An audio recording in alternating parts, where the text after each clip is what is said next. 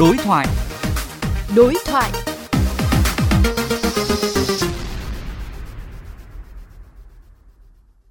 Các bạn thính giả thân mến, trả lời chất vấn của Ủy ban Thường vụ Quốc hội sáng nay về giải pháp khắc phục đối với hộ chiếu mẫu mới, Bộ trưởng Bộ Công an Tô Lâm cho biết sẽ bị chú, tức là bổ sung thông tin nơi sinh nếu người dân có nhu cầu.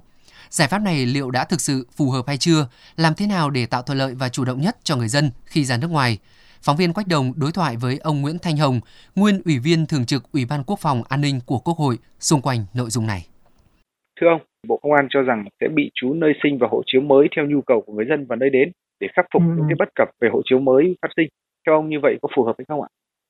sáng nay bộ trưởng tô lâm trả lời có ý là chỉ cần ai có nhu cầu thì bị trú thì cũng chưa toàn diện chưa hoàn toàn phù hợp với yêu cầu là để tạo thuận lợi cho công dân bởi vì công dân có biết chỗ nào người ta từ chối đâu chỉ đến khi người ta đến, đại sứ quán làm thị thực thì mới biết là bị từ chối thôi.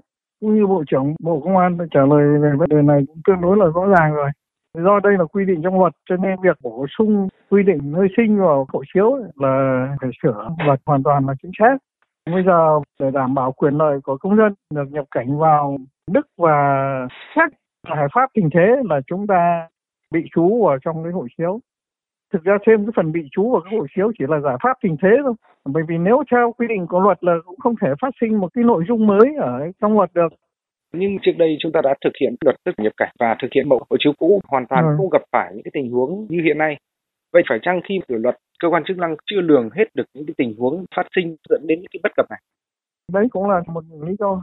Đây có một phần trách nhiệm của quốc hội mà trách nhiệm thứ chính thuộc về quốc hội và khi quốc hội không qua luật thì tất nhiên là dựa trên đề xuất của chính phủ, cho nên chúng ta đã đưa ra các quy định trong luật.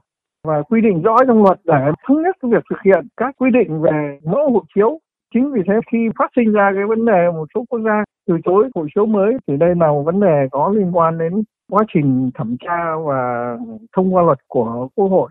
Rõ ràng chúng ta đã ghi rõ trong luật về những nội dung ghi trong hộ chiếu rồi, thì rõ ràng đây là một thiếu sót của quốc hội đấy vậy còn trách nhiệm của cơ quan tham mưu ví dụ như là bộ công an trong trường hợp này như thế nào ạ?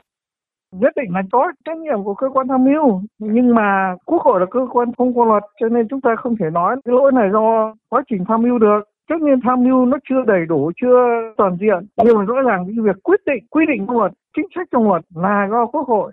Cho nên chúng ta rất minh bạch trong vấn đề này về mặt trách nhiệm.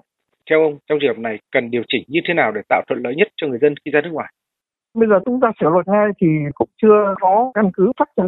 Ba quốc gia nhưng mà hiện nay chỉ còn séc và đức thôi. Chúng ta cũng chưa thể nói được các quốc gia khác có từ chối hay không. Nên là để tạo thuận lợi cho người dân, để công dân nhập cảnh vào hai quốc gia này thì bị thu hút vào trong hộ chiếu. Về lâu dài, bằng con đường ngoại giao, chúng ta sẽ làm việc để đề nghị người ta chấp thuận cái hộ chiếu của chúng ta. Nhưng mà phải đặt ra vấn đề là mình bị trú vào hộ chiếu thì liệu các quốc gia kia người ta có chấp thuận không đấy là câu chuyện. Rõ ràng là để mà bị trú thì cũng phải trao đổi với đức và séc để người ta thống nhất với phương án của mình. Xin cảm ơn ông